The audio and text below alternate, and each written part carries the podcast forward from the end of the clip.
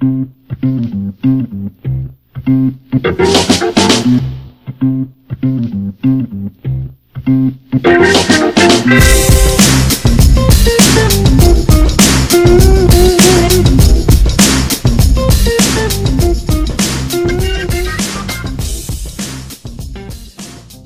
hummingbirds! As I call all of you caring for animals and making a difference every day. Welcome to the Animal Care and Welfare Podcast, I Buzz, where we combine the science and practice of animal welfare in a fun and engaging way.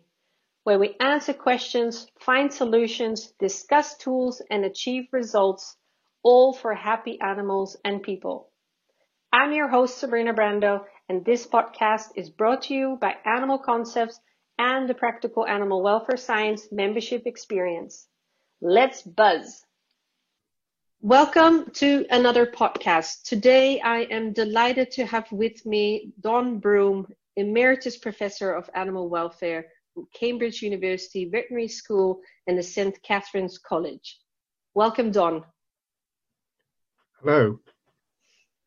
Delighted to have you on the podcast. And um, yeah, we have a lot of different questions here um, that we have talked about. Of course, we have you know written paper together. We have you know i've been in some of your courses. We've done some seminars together.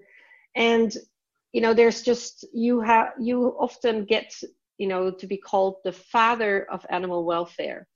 And for those of the people listening uh, from zoos and aquariums and wildlife uh, centers and, and other facilities can you introduce uh, yourself and, and why uh, do you have that name often well, I started off in animal behavior research uh, and uh, did that kind of work uh, looking at the development of behavior and uh, started to look at uh, the uh, behavior of animals which were kept on farms and domestic animals in general.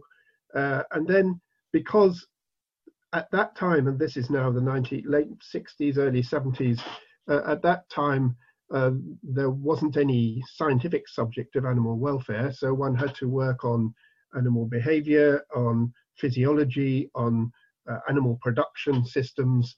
Uh, but it was clear that, that there were some serious problems with the welfare of animals, uh, uh, in particular on farms, but also in other places with other, other kinds of human use of animals. So I started to work on animal welfare topics, and initially you couldn't get any research funding for that. Uh, but, uh, but, and writing papers in scientific journals and writing books in which I referred to the welfare of animals. And so that, uh, that I was doing that. I started in Cambridge University as a did a PhD there, and uh, and uh, my supervisor uh, was Bill Thorpe, who was in fact involved in the Brambell Committee. and then I worked in Reading University uh, for 19 years, and that was an extremely good place to work. And I had collaborations with people in a number of government research institutes. So that's how I started. Yes, that's it, it's really fascinating also to hear that um, you know your your um, supervisor was somebody involved in the Brambell Committee, and and also who you know for those of the people listening and not knowing what is the Brambell Committee, can you um, tell us more about that? Yes, well, uh, uh, in, in, the 1960s, animal, uh, Ruth Harrison wrote a book called Animal Machines, and there was a UK government response to that, which was to set up a committee, which was chaired by uh, Professor Brambell. So the committee was called the Brambell Committee, uh, and that committee had a number of uh, people on it, and one of them was Thorpe, William Thorpe, who was uh, an ethologist working on animal behavior in Cambridge University. Uh, and uh, that, that, committee uh, produced a report to the UK government, which resulted in a new piece of legislation coming out fairly soon afterwards, uh, which was directed at saying we should be doing something about the welfare of farmed animals. And up to that point, there hadn't really been uh, very much at all anywhere protecting the welfare of farmed animals. Uh, so that's what that committee was about. And uh, my only involvement with that was that uh, my uh, supervisor gave me a, a recording of chicken noises and said, Can you tell me whether or not they are happy? And I'm afraid at that stage of life it was rather difficult to do that. Uh, nowadays we know a bit more about it. But uh, so I had a little bit of contact right at the beginning with the animal welfare area, but my principal research was trying to understand the mechanisms underlying behavior and the motivation of animals to do things. Why do animals do things at one time rather than another time? And that, of course, applies to humans as well as other animals. Yes, and wonderful to hear questions like, you know, using the sound of animals to understand, you know, what they might be experiencing um, is a, is already, of course, a very old question. And uh, like you say, like people have been working on and in different species today.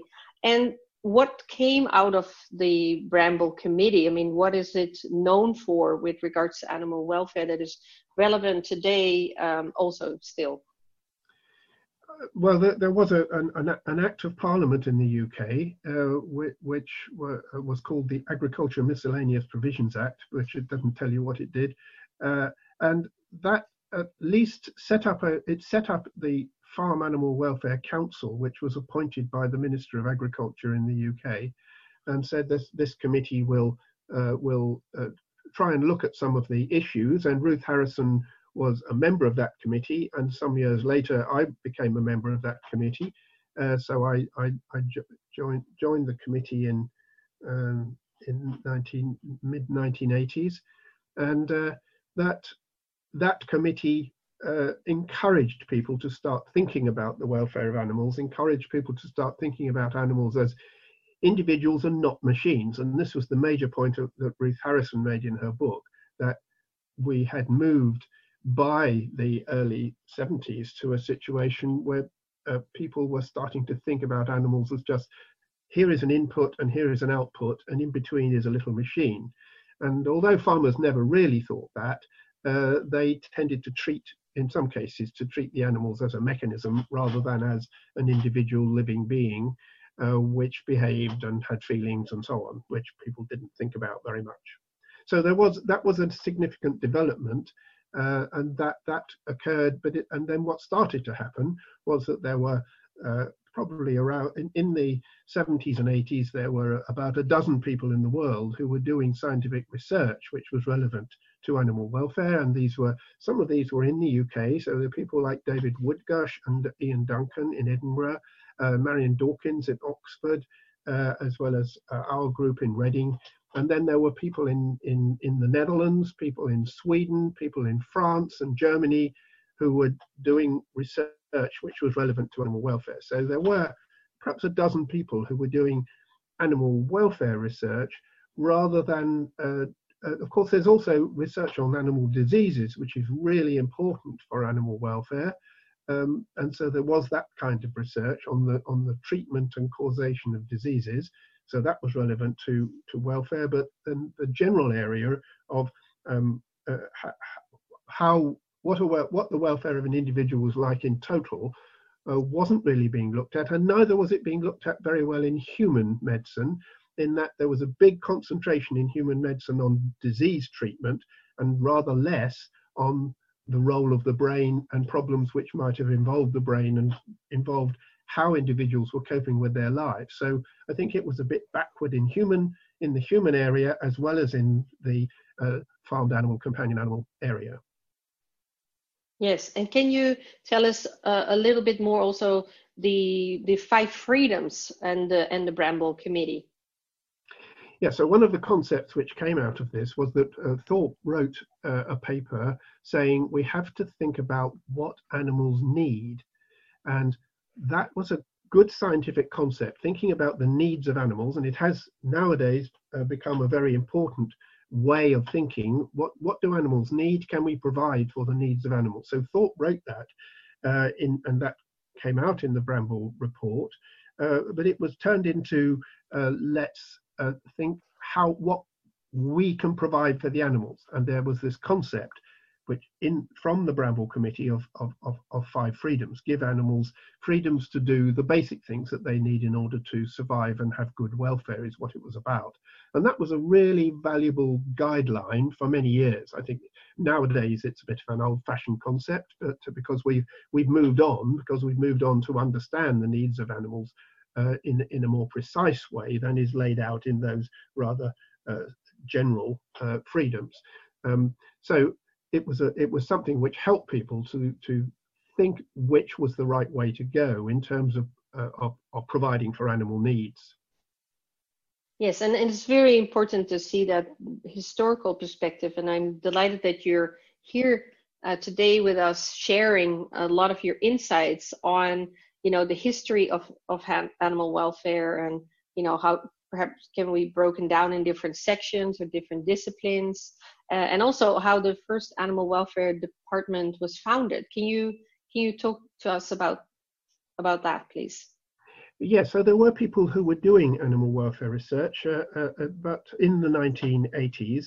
But uh, in 1985, uh, a lady called Colleen Macleod, who's who's veterinary surgeon was interested in the welfare of animals, said to him, "I'd really like to do something which would uh, encourage the scientific development of animal welfare studies. Uh, and, and how can I do that? And so he suggested that she should uh, donate money to the British Veterinary Association. And the British Veterinary Association, as a consequence, set up a, a fund. Uh, and that fund, it was decided within the British Veterinary Association by the by by those who were running uh, that organisation then that they would uh, set up a professorship of animal welfare. And so that post was advertised, and I was fortunate enough to get that job.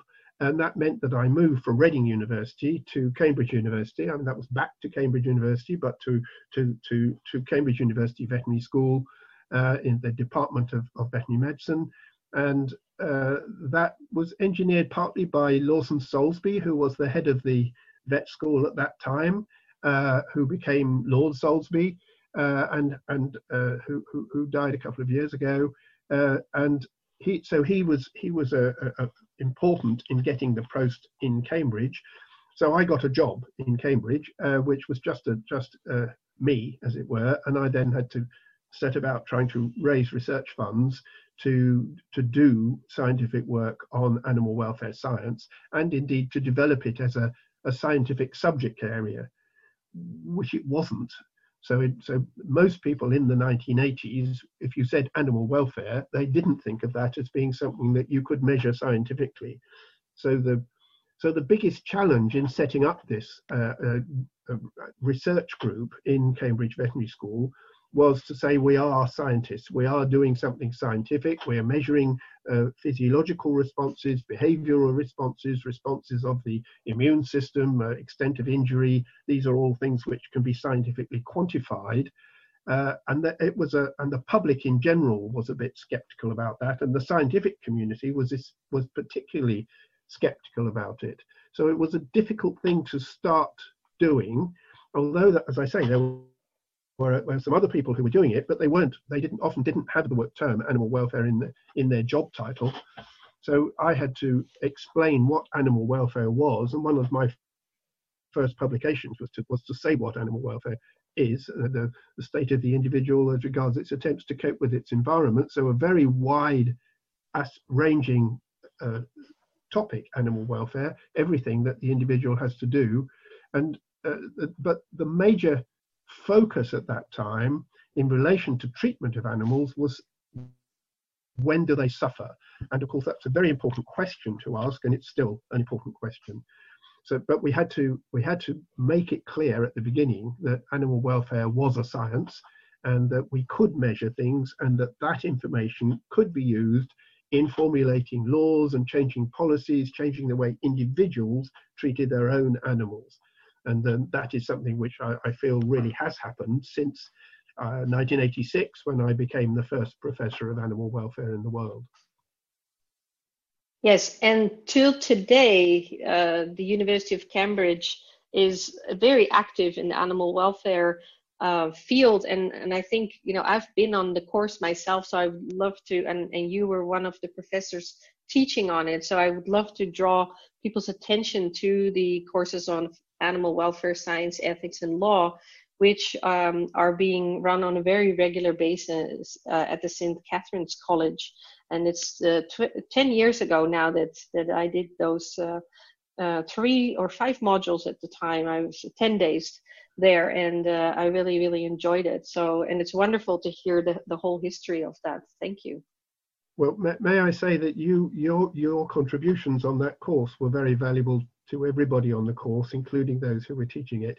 Um, th th so this is a, this is a two-week course which is run each year in September. This year it has to, has had to be suspended for a year because we can't do it because of the current UK COVID-19 situation, um, but it will run next year.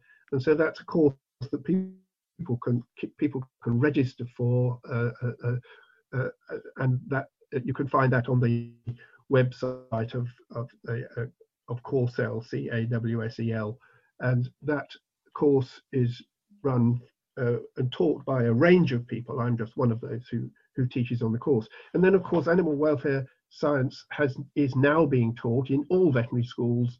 Almost every veterinary school in the world now has an animal welfare course, and there weren't any courses in when we started in 1986. There were there were uh, there was a course in Edinburgh, and there was a bit of teaching in Bristol, and a bit of teaching in Wageningen in the Netherlands, uh, uh, and a bit of teaching in uh, the Swedish University uh, of Veterinary and, uh, and, Animal Science University.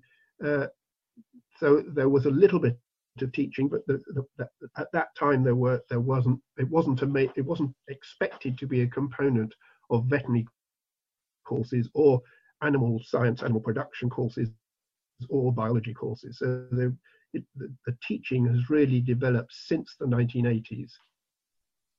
Yes, and we'll make sure to put a link also with the podcast information so people can find uh, their way to the to the course uh, um, very easily. And also, animal welfare and care is now, you know, in the animal management and animal um, zoo husbandry and other types of courses and degrees that people can nowadays uh, take, uh, which weren't there at least when I started in the animal field. There was none. So it's it's very nice to see how much this field has grown and that it's really in all different aspects of animal care um, and welfare you know domains really and but i what i remember in and at the course was also one of the discussions on you've touched on health and you uh, talk about welfare and and I remember you talking about the importance of seeing health as part of welfare, while often it's you know people talk about health and welfare.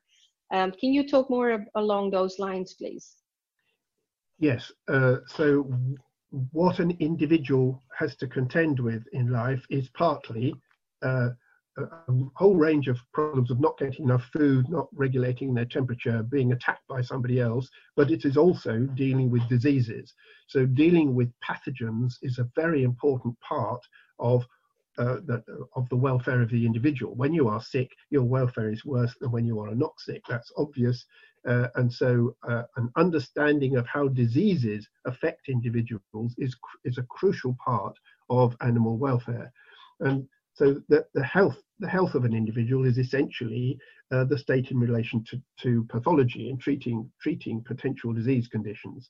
Uh, so that's a part of the wider subject area of welfare. So welfare is a, a, a, bit wider subject than health, but health is a really important part of it. And a lot of the uh, a lot of uh, that's now appreciated more widely. I think that uh, that uh, treatment of diseases is a part of a general uh, uh, treatment of life aspect. And so welfare deals with the whole of treatment whole of what happens in life and and and health deals with the the, the all the things which are to do with dealing with pathogens and tissue damage and injury and so on.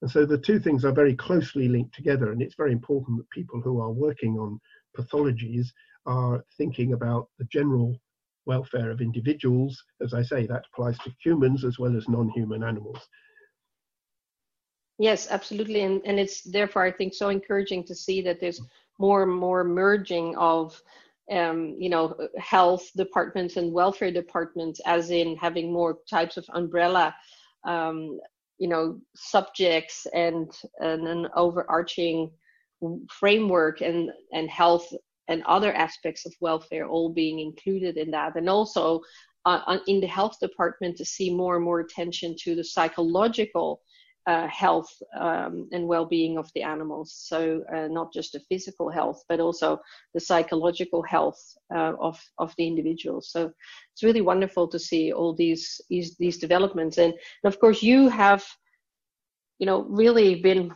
part of the whole evolution. And can you talk more about um, you know the history of animal welfare and and perhaps you know different disciplines or in different ways that people would study it and and aspects like that.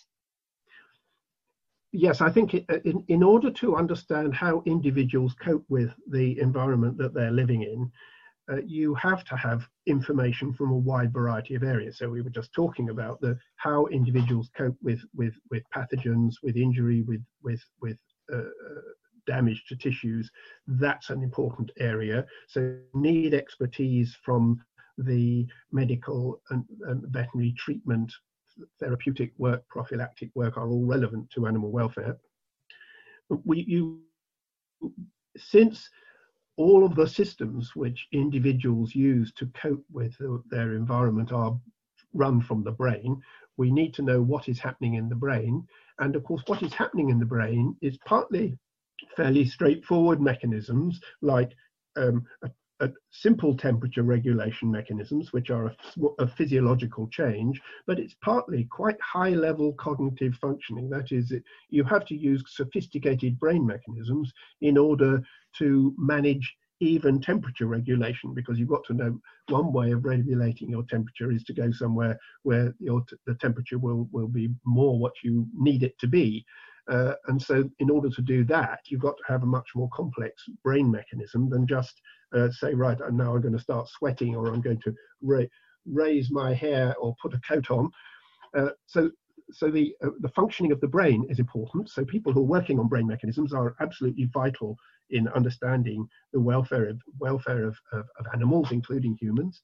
And you you need also to have people who have uh, so you need physiologists, you need people who work on behavior, you need people who work on the immune system, on evaluating uh, injury levels, uh, and you need the people who are managing animals on a day-to-day basis. So in order to understand the welfare of animals, animals in zoos, the people who are professionally involved in caring for animals are the key, the key people, and they have knowledge about how to do that management work. And to some extent, they understand physiology and behavior and biological functioning of animals in order to do that, even right at the beginning of such animal care work.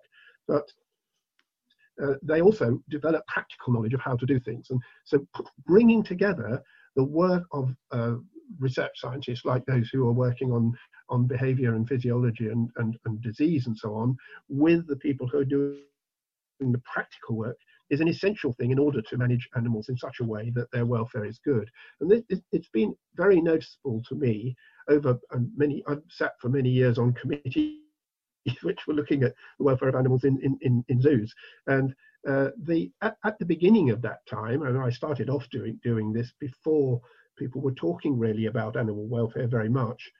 Um, at the beginning of that time, the welfare committee, for example, of the Zoological Society of London, was mainly concerned with, with disease, and that's because there were vets who were sitting on it who were concerned with disease. And they weren't really thinking about what you need to provide for animals in their, where they live and what you need to do in order not to cause them welfare problems when you're managing them, handling them in any way.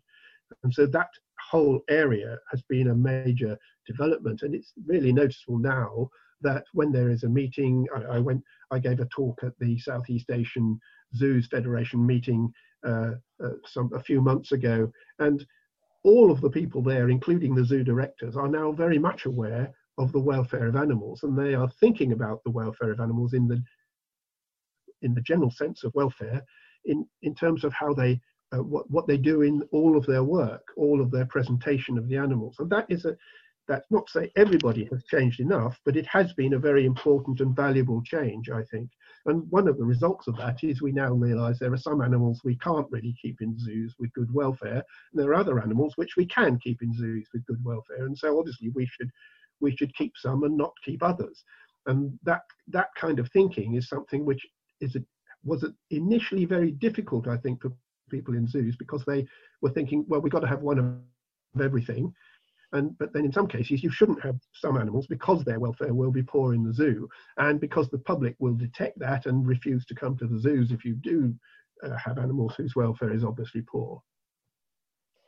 So you point to the importance of, of us working together from different disciplines, from nutrition uh, experts to veterinarians to people working in pathology, people who are knowledgeable in behavior and cognition, um, and also the importance of recognizing, and, I think this is true that many committees and different expert groups have really changed in composition uh, as you say, a lot of veterinarians are focusing on on health. Uh, that is their expertise. Of course, today there's quite a lot of veterinarians who are specializing also in behavior. But the importance of really realizing that we all have these different expertise uh, to bring to the table and knowledge that all need to be taken in consideration.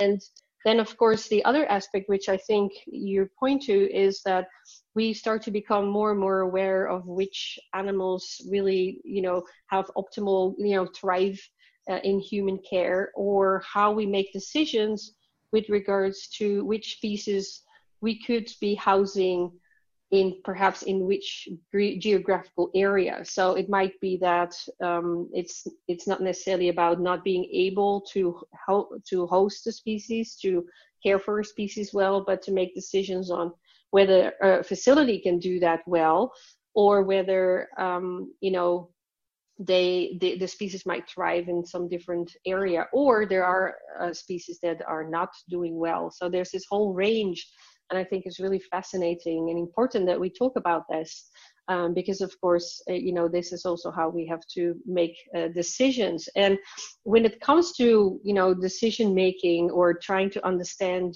animals and what they are experiencing and feeling and thinking, can you talk to us a little bit about the different approaches uh, of uh, animal welfare and, and some of the evolutions you might have seen in that as well?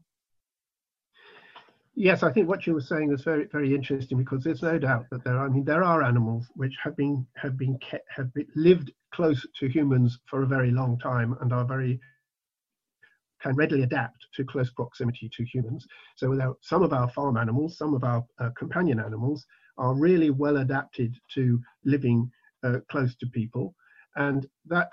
Uh, but on the other hand, there are there are other animals which are would are really would find it extremely difficult to have a large amount of contact with people and are entirely inappropriate for keeping as pets and can't be kept on farms in, uh, can, in, because they can't really adapt well enough to the farming situation. So we, we, we, we, we and I think we shouldn't actually be thinking of trying to start to farm new animals, uh, especially if they wouldn't be able to adapt very well to uh, to farming conditions. And we shouldn't be thinking of keeping as pets animals which are essentially wild animals that because they're keeping a wild animal taking a wild animal and bringing it into captivity uh, does cause extremely negative effects. Every wild animal or, or at least uh, vertebrate animals being brought into captivity uh, their welfare is generally rather poor. So we have a situation then where there are animals like mink and foxes where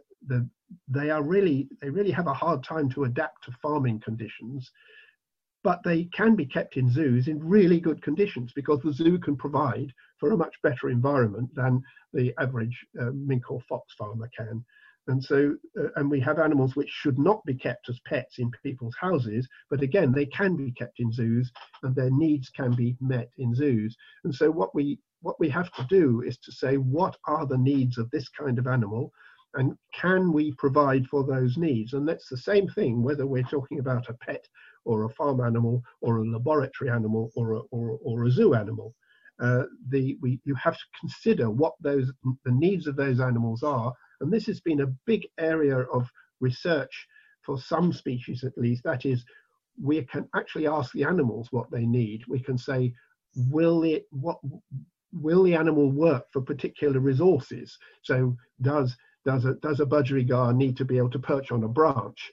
should you provide branches? Should you what should you provide for each particular species? And that applies to food. It applies to uh, the whole environment where they live. It isn't just food. And so we we have research in which we are using um, uh, we we are using uh, sort of economic methods of saying what does this kind of animal choose and how strong is the preference and how long will they how hard will they work for a resource? And this is a major area of animal welfare science. What do the animals prefer and how strong are their preferences is a really important thing to find out so that we can provide those that for those needs in the way that we keep them. And if we can't do that then we shouldn't keep them. So if, if we can't provide for their needs then we shouldn't keep them at all uh, and that applies, as I said, it applies to um, pets and applies to farm animals um, or, or, or, laboratory animals, but and it also applies to zoo animals. And so some zoo animals can be kept very well with a certain amount of contact with humans, uh, with the sort of diets which can be provided in zoos, with the kind of uh, in, in environment which can be provided in zoos um, and other animals need more space than you've ever provided in a zoo. So there, there are lots of animals which can be kept in zoos, but they're, they're, but the the ones which are best adapted to humans are the ones which can be kept with the best welfare generally, and that's why some of the um, some of the farm animals and, and companion animals are are particularly suitable for keeping in zoos and people because they can then come into fairly close contact with people and have a beneficial effect, I think, on people uh, of people interacting with animals which are well adapted to that situation. Whereas if the animals are not well adapted, then the first of all you don't see them very often because they hide all the time, uh, and secondly uh, they they may be showing uh, stereotypies or other abnormal behaviours or abnormalities of physiology, or they may um, be very susceptible to disease because of suppression of the immune system, and uh, they don't live very long, which is a, which is of course a significant measure of, of, of, welfare. If they can't live very long in an environment, then the environment isn't providing for their needs. So by looking at what what animals need, and that's a scientific investigation, uh, which you do by looking at preferences and also look at whether whether they survive without abnormalities of behavior and, and, and physiology uh, in the conditions. Uh, the, these are things. This is a methodology uh, which tells us what we can keep and what we can't keep. Yes, and I think it's it's so uh, great to highlight also that how many zoos and aquariums today have really you know embraced that looking at needs and also looking at preferences when we talk about individual animals and creating environments where uh, animals are comfortable where they at the same time can be seen because they have you know opportunities to be either high up or be in a height but the height is still designed in a way that people can still observe the animals and the animals feel safe so this whole interaction and mm. and and really also designing for all these different stakeholders the animal as a stakeholder the visitors the people working and caring for the animals and and yeah so i think it's it's all those pieces of the puzzle that are coming together that have made uh, like you know the preference testing with regards to what are the the needs of animals that we really really have to have and I, and yesterday we were in a in a webinar with Dr. Sally Sherwen and and we were discussing aspects such as you know anim- mammals are really resilient in the way that they can they have you know the capacity to survive in, in really quite barren environments uh, while you know uh, and and with you know even wide fluctuations with regards to temperature and humidity and so on. While for example for reptiles or amphibians so if we it's interesting to see between the different wild animals that have been housed and, and cared for and kept in, in zoological facilities around the world, aquariums included, how there actually have been different types of evolutions going on with regards to a lot more complexity and environmental enrichment and also training animals right to be comfortable to interact in ambassador programs and presentations uh, with with mammals. And then uh, perhaps the lagging and now we're seeing this speeding up with the attention to the um, enrichment and training of, of reptiles and amphibians. So that you, can that you can actually see how different environments and different taxa have had uh, different types of evolutions. And, and you and i have worked on a paper on marine mammals uh, and marine mammal welfare where we also really discuss how you know we have seen such an evolution of environments and changes of environments for many animals housed in zoos and aquariums today, but not yet so much for most of the marine mammals. Polar bears have seen a massive change, right? So, uh, so it's really interesting uh, to discuss it and also to to hear where some of these things come from, because a lot of times, especially today with everything being online. Um, we tend to uh, look for everything that we can find online and not necessarily knowing about books that have been written or you know the evolution or the stories because there's not much out there necessarily to to find unless you start conversations with people like you. So i'm really really grateful that you're here today sharing um, all those insights. And and of course you know there you've already mentioned different approaches with regards to how we look at health and disease and preference testing in animals. Are there a few technologies, um, maybe respond, uh, responders or radio activated gates or other things, other types of technologies that you that you could share with us and in how we can get insights also in animal welfare? Yes, I'm glad, you, and I'm glad you referred to Sally Sherwen and her work because that she and uh, a number of other people have been looking looking at what what different species need, and that's I think it's important that people who are in zoos are, are involved with actual research projects and doing that. Um, and and I would have to say at the moment that the best zoos I think are are good in terms of animal welfare, and the worst zoos are really, really bad in terms of animal welfare. Uh, so there are plenty of zoos around the world who, are, who have at least some animals which are kept in conditions which result in very poor welfare still. And although I think things have moved and they, they, the people who are, who are progressive and who are thinking scientifically are, are, are changing things, uh, but there are still lots of animals kept in what are called zoos, where the animals are, uh, the welfare of the animals is very poor indeed. So we do need to to change things, and we when we also need to, uh, as I said, not to not to keep the animals which can't adapt very well to to zoo conditions. And some marine mammals definitely can't, and we shouldn't keep them. Uh, some some land animals can't. Uh, I mean, uh, polar bears I think are still too difficult. I don't think we should be keeping polar bears, and then several several other bears we shouldn't. So there are some species which I don't think we can keep in captivity because you can't provide enough space for them. Uh, you, I mean, if you provided enough space, then the people wouldn't see them, and so they're not appropriate for the zoo and they're not uh, I mean, and they're not really even be, not being helped in conservation terms by the zoo situation. Um, but uh, uh, there, there certainly are methodologies now which people are starting to use where modern technology is, is being used to help in, uh, in monitoring animals and in uh, providing better for their needs. So, uh, I mean, we started quite a long time ago saying that a lot of zoo environments, the major problem is there's nothing for the animals to do or not enough for the animals to do.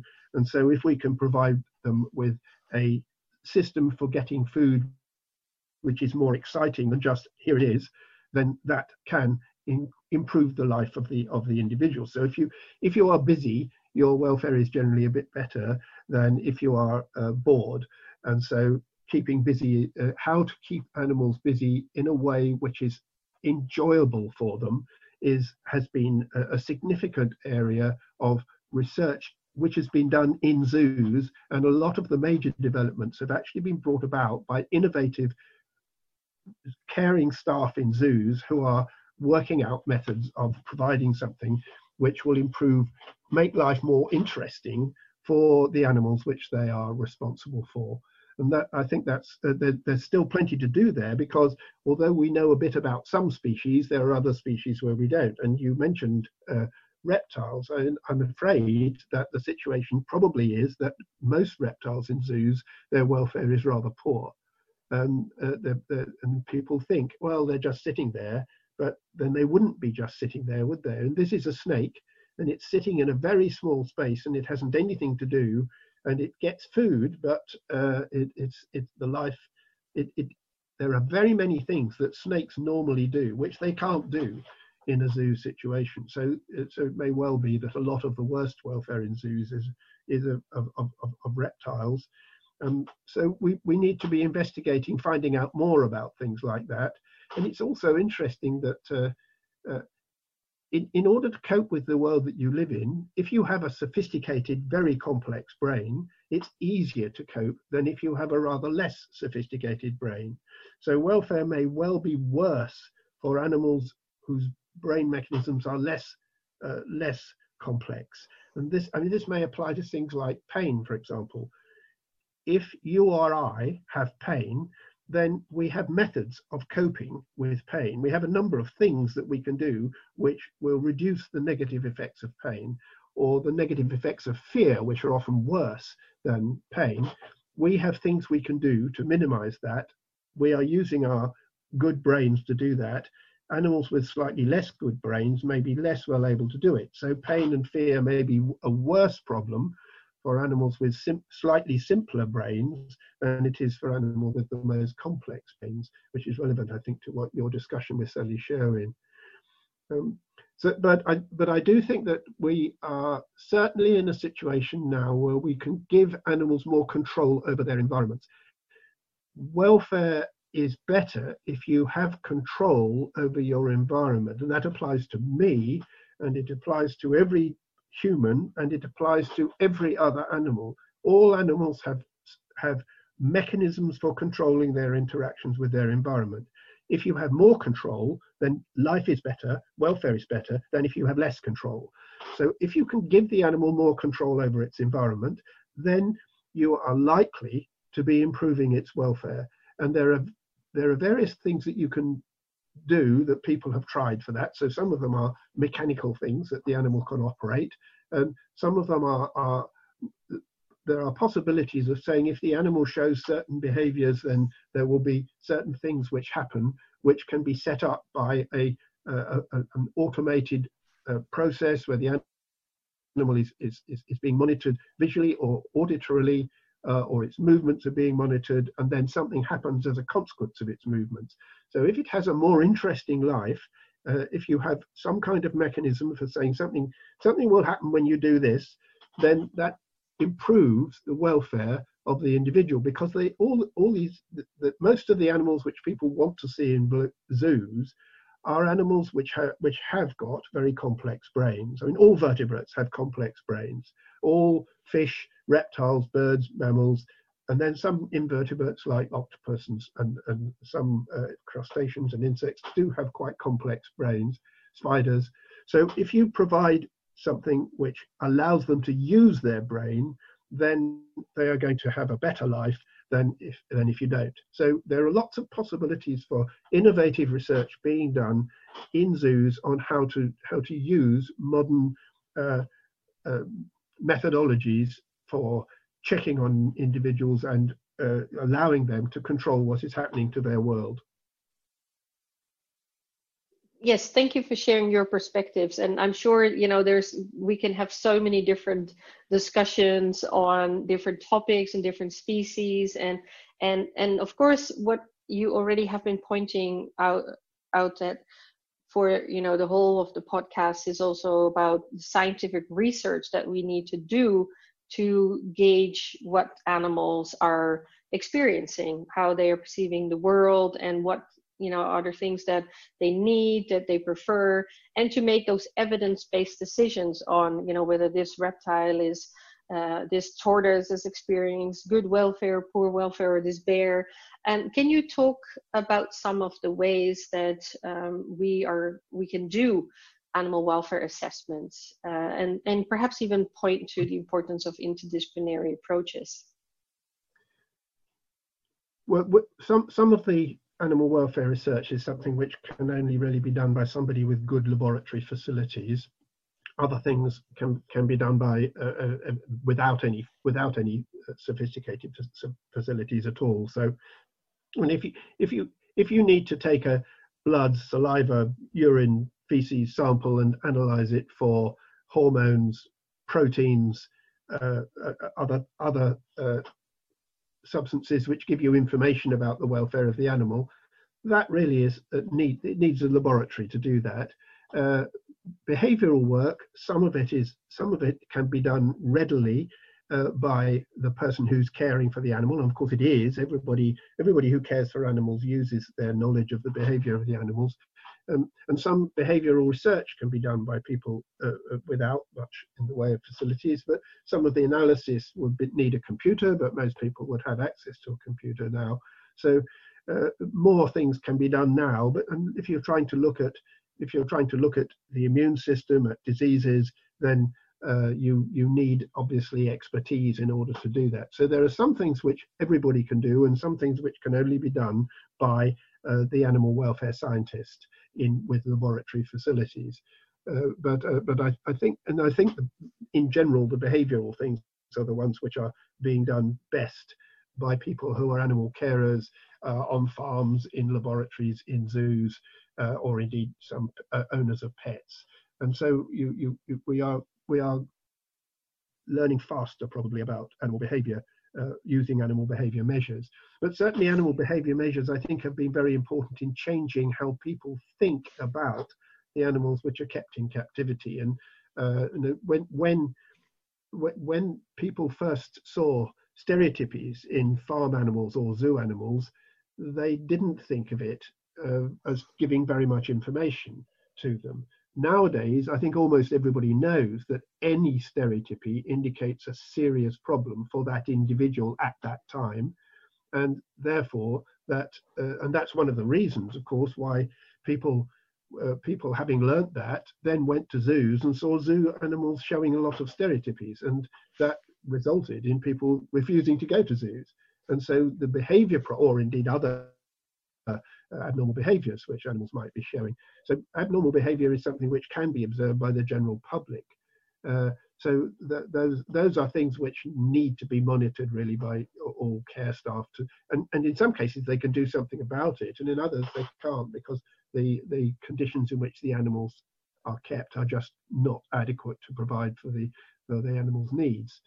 So observations of behavior, observations of physiology can be done, but but I think the one of the other areas which is relevant to how to give animals better control of their lives is to look at uh, learning learning studies uh, and you can actually find out about what animals are learning with some fairly straightforward observations and then other things require rather rather complex control of what is happening and so it's difficult for, to, to, to be done except by somebody who is professionally trained in the area so, but there are certainly some things which can be done in terms of learning. And I think actually understanding what animals can learn, understanding what kinds of concepts they must have, uh, and how um, how cognitive changes are related to changes in feelings, those are major developments in recent years which have changed our thinking about about uh, uh about animals, and that so we now the, it, it, was being said not very long ago, as I mentioned it right at the beginning, that, that, that, farm animals are automata. They're just things which where you put food in and, and the animal grows. Uh, and th- that idea that the animals were mostly automatic. I mean, we had the word instinctive. I say had because nowadays nobody should ever use the word instinctive. We had the word instinctive, which implied that everything was genetically controlled and uh, the animal was just a, a, programmed machine which was which was uh, operating. What we now know from a lot of a lot of developmental biology, molecular biology, as well as behavior studies, is that uh, everything, every mechanism, anatomical, physiological, behavioral, all of them are influenced by genetics and are influenced by the environment. There isn't anything which is not influenced by the environment. Uh, and in other words, nothing nothing is genetically programmed without environmental involvement. And so it's not there isn't anything which is instinctive or innate, uh, and in humans or in any other species. Uh, and so that that thinking that that is quite a revolutionary thing for many people. you, you, I mean, you can't blame your bad behavior on your genes. Uh, it's, it's, it's affected by what experience you've had and, and, and how you're managing your own life. And so there are, there are really quite fundamental changes in thinking going on now. Uh, and that also, uh, the part of the changes also have been that it was being said. So when I started looking at animal welfare, people were saying, well, animals don't have feelings. And now, whenever you, if you talk about pain, fear, boredom, uh, various forms of pleasure, anxiety, nowadays there's very clear research on lots of non-human species that they have these kinds of feelings. They have the same kinds of mechanisms. Very often, the same kinds of brain processes are occurring in non-human animals as are occurring in humans. And that's another fundamental change in our thinking that the difference between humans and other animals is very much less than we thought. And we talk about sentient animals, which animals are sentient, which animals have the capacity to have feelings, have the level of awareness and cognitive function which allows them to have feelings. And that list now is wide. It's all vertebrates and some invertebrates are, are sentient animals. And so we are all sentient animals. So the word we maybe is being changed from just being humans to sentient animals. We have so much in common with a lot of other animal species that we have to say we, meaning us and other sentient animal species. And so some of these changes in thinking about biology are relevant to everybody's everyday thinking uh, about our place in the world and the place of other species of animals in the world. Yes. And you make such an important point there with regards to assessing the individual animal and the animal based uh, indicators and parameters and behaviors and sounds that can give us insights into what the animals are experiencing.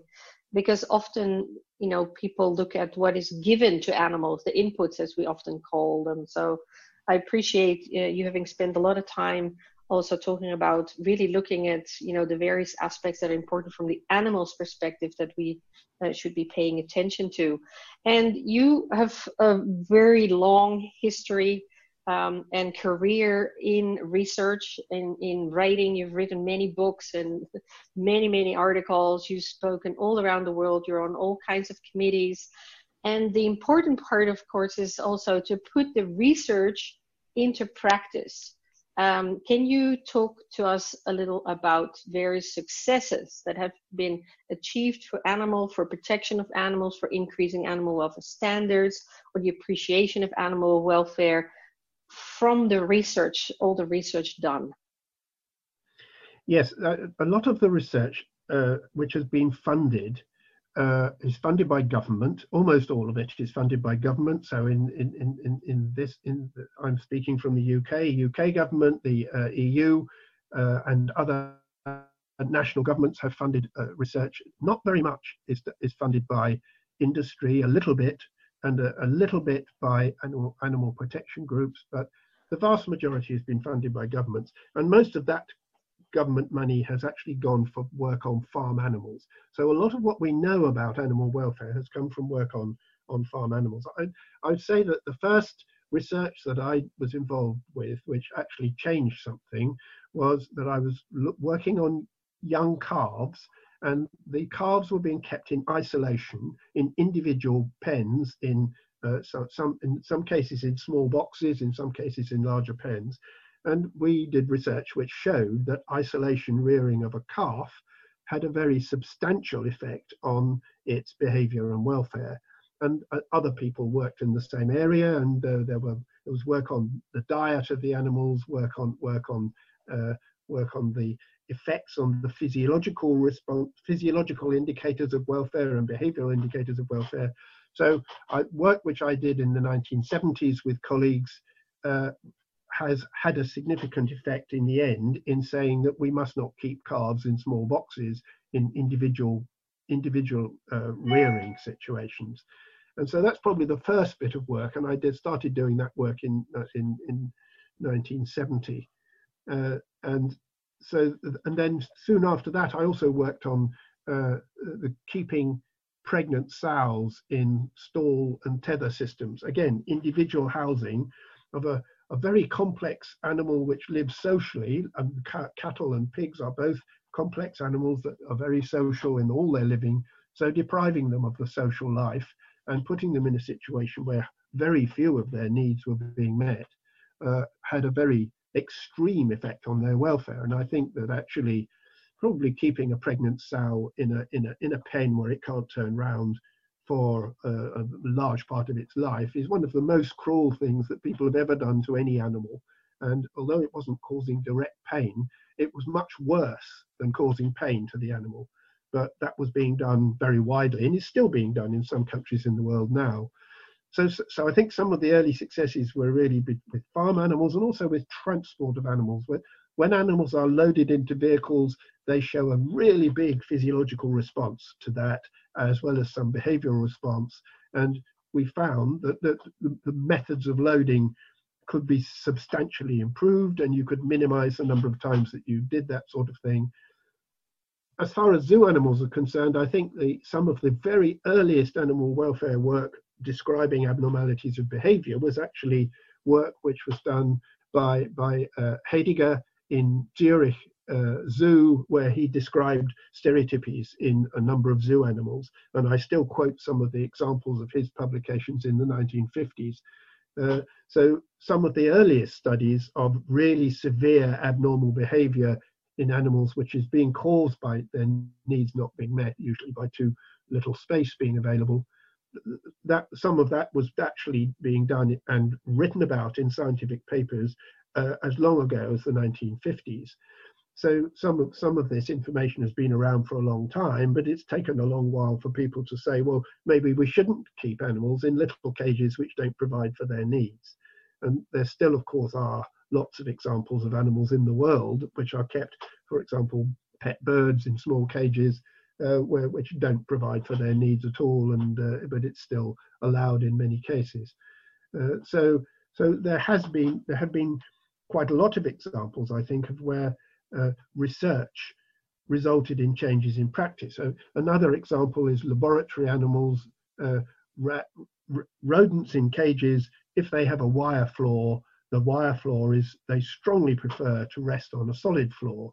Um, the research showing that led to a large number of people in laboratories keeping the animals on solid floors because it was so clear that, uh, from the research that being kept on a on a on a wire mesh floor was not as good for the animals. So there there are quite a lot of changes which have occurred because of um, scientific publications, publications by animal welfare scientists, and I think that's applied in the zoo area as well as in the farm animal and companion animal area. But there are still lots of things which are not right. And there are also lots of things to find out. And in particular, there are species of animals where we have relatively little information about what their needs are and what is most important to them. We have general ideas about their needs, but there are there are specific things which still need to be found out in order that we can interact with them in a way which doesn't put them at an enormous disadvantage, which is what we do with a high number of animals now.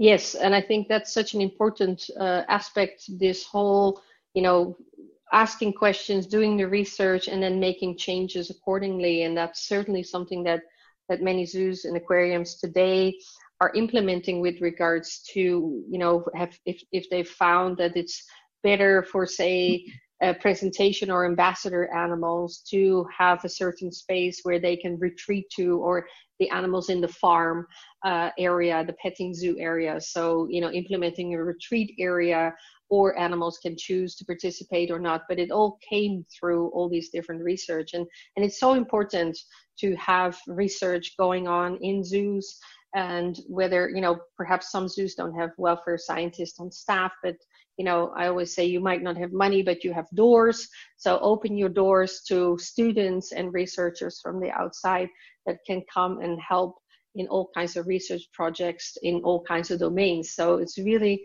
um, important to hear uh, also from you what are some of the changes that we can make through you know doing the research and then uh, affecting those um, you know applying those uh, research uh, outcomes to making changes for animals.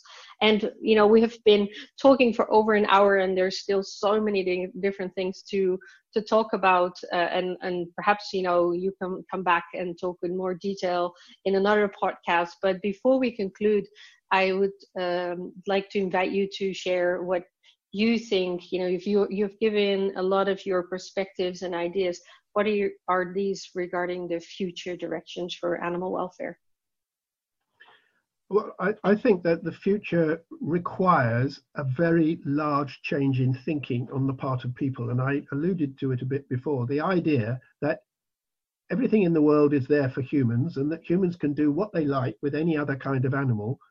That is actually a dreadfully immoral thing to uh, attitude to life. Uh, and it leaves us, it leaves uh, it lead, leads us to all sorts of problems. I mean, I've been writing recently a little bit about uh, how we need to change our interactions with wild animals in relation to preventing uh, pandemics like the COVID-19 pandemic. And some some of the things which are being done now, collecting animals from the wild, transporting them to other places, uh, they can spread diseases, and they, the animals often have very poor welfare. But people are still doing this, and they're doing it because they think I'm a human and I can do what I want. We have to think about not doing what we want, but we have to think about things from, as you mentioned earlier, Sabrina, the perspective of the animals which we're interacting with. Whether it's a wild animal which we might think of bringing into captivity, or whether it's an animal which is already in captivity that we interact with, we should think about it from their perspective. We should think about it from what is advantageous to them.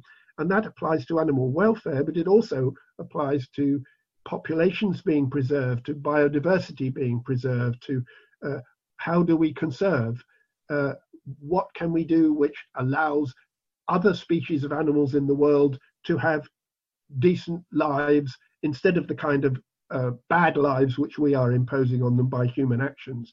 So we have to think more carefully about all of our impacts on other species of animals in relation to welfare, in relation to things which might affect their whole survival, and we need to change things that we do and not just exploit animals without thinking. And there's far too much of that happening at the moment. And it is damaging the world. It is causing disease outbreaks. It is causing global warming. It is causing changes in the world which are undesirable and the extinction of large numbers of species. We can't, we, we should not morally go on doing things which continue to cause such dreadful damage to the world we live in we, the humans, have to do something about we, all sentient animals. Thank you very much, Don, for sharing all your insights and the perspectives and also you know a, a, glimpse of a lot of decades of your work and and the evolution of the field of animal welfare i really appreciate it and i hope uh, to continue the conversation with you in another podcast or another platform you're very welcome. Yes, and we look forward also to having you as a speaker on the Practical Animal Welfare Science platform uh, very soon. So thank you so much for being uh, with us today on the on the podcast. Already the end of the podcast. I hope you enjoyed that as much as we did.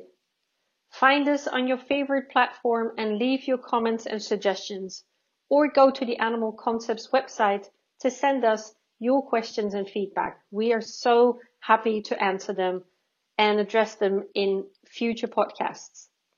Animal Concepts is dedicated to helping you care for animals and yourself. Are you interested in quality animal care and welfare content, in actions and resources for you to be well while caring for animals?